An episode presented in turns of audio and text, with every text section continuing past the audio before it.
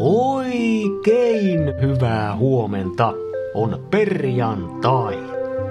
Vastoin kaikkia odotuksia täällä ollaan. Uskomatonta.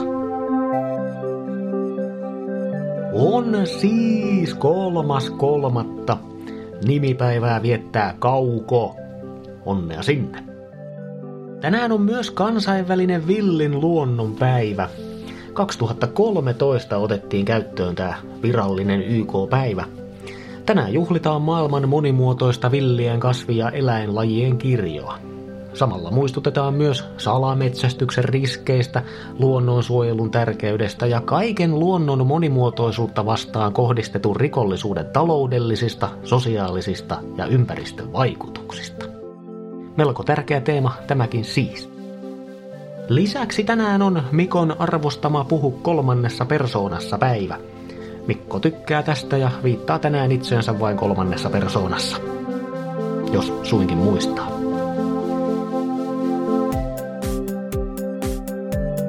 Sää. Helsinki. Aamussa aurinkoista, päivässä puoli pilvistä, illalla sataa lunta. Nollasta kahteen plussasteeseen. Kuopio, puoli pilvistä, Aamun neljän asteen pakkasesta mennään päivän nollakeliin ja takaisin viiden asteen iltapakkaseen. Tampere, aamulla aurinkoista ja miinus kaksi, päivällä aika pilvistä ja plus kaksi, illalla astepakkasta ja lumisade. Turku ja Salo, tuttu laulu. Aamulla aurinkoista, päivällä vähän pilvisempää, illalla lumisade. Voi olla kyllä räntääkin. Lämpötilat miinus yhdestä plus kahteen. Tiesitkö muuten, että aamupalan äärellä voi oppia myös sivistyssanoja? No nyt ainakin tiedät. Mikko ainakin uskoo, että tätä sanaa et tiennyt. Sana on illeismi. Se liittyy päivän teemaan.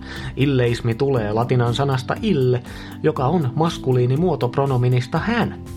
Illeismistä kärsivä tai sitä muuten vaan harjoittava on siis illeisti ja puhuu itsestään kolmannessa persoonassa. Puupaa auto menee taustalla, en tiedä kuuletko. Tunnettuja illeistejä ovat olleet muun muassa Julius Caesar, Mihail Gorbachev ja Donald Trump. Jos nyt ärsyttää, että trumpetti on listassa suurmiesten kanssa, huoli pois. Illeismiä nimittäin harjoittavat myös pienet lapset, ennen kuin oppivat pronominien käytön. Toisaalta Ruotsin maahanmuuttaja lähiöistä kuuluu illeismiä.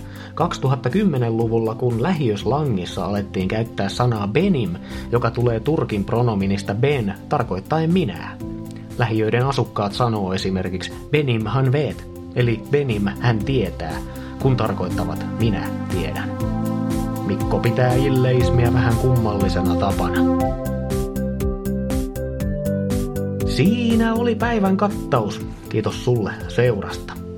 Muista, että planeettamme elinkelpoisuus on pitkälti kiinni siitä, että elämää on monenlaista. Kaikki kun liittyy kaikkeen. Minä olen, ei kun siis Mikko on itsestään kolmannessa persoonassa puhuva Mikko ja toivottaa pontevaa perjantaita. Just sulle.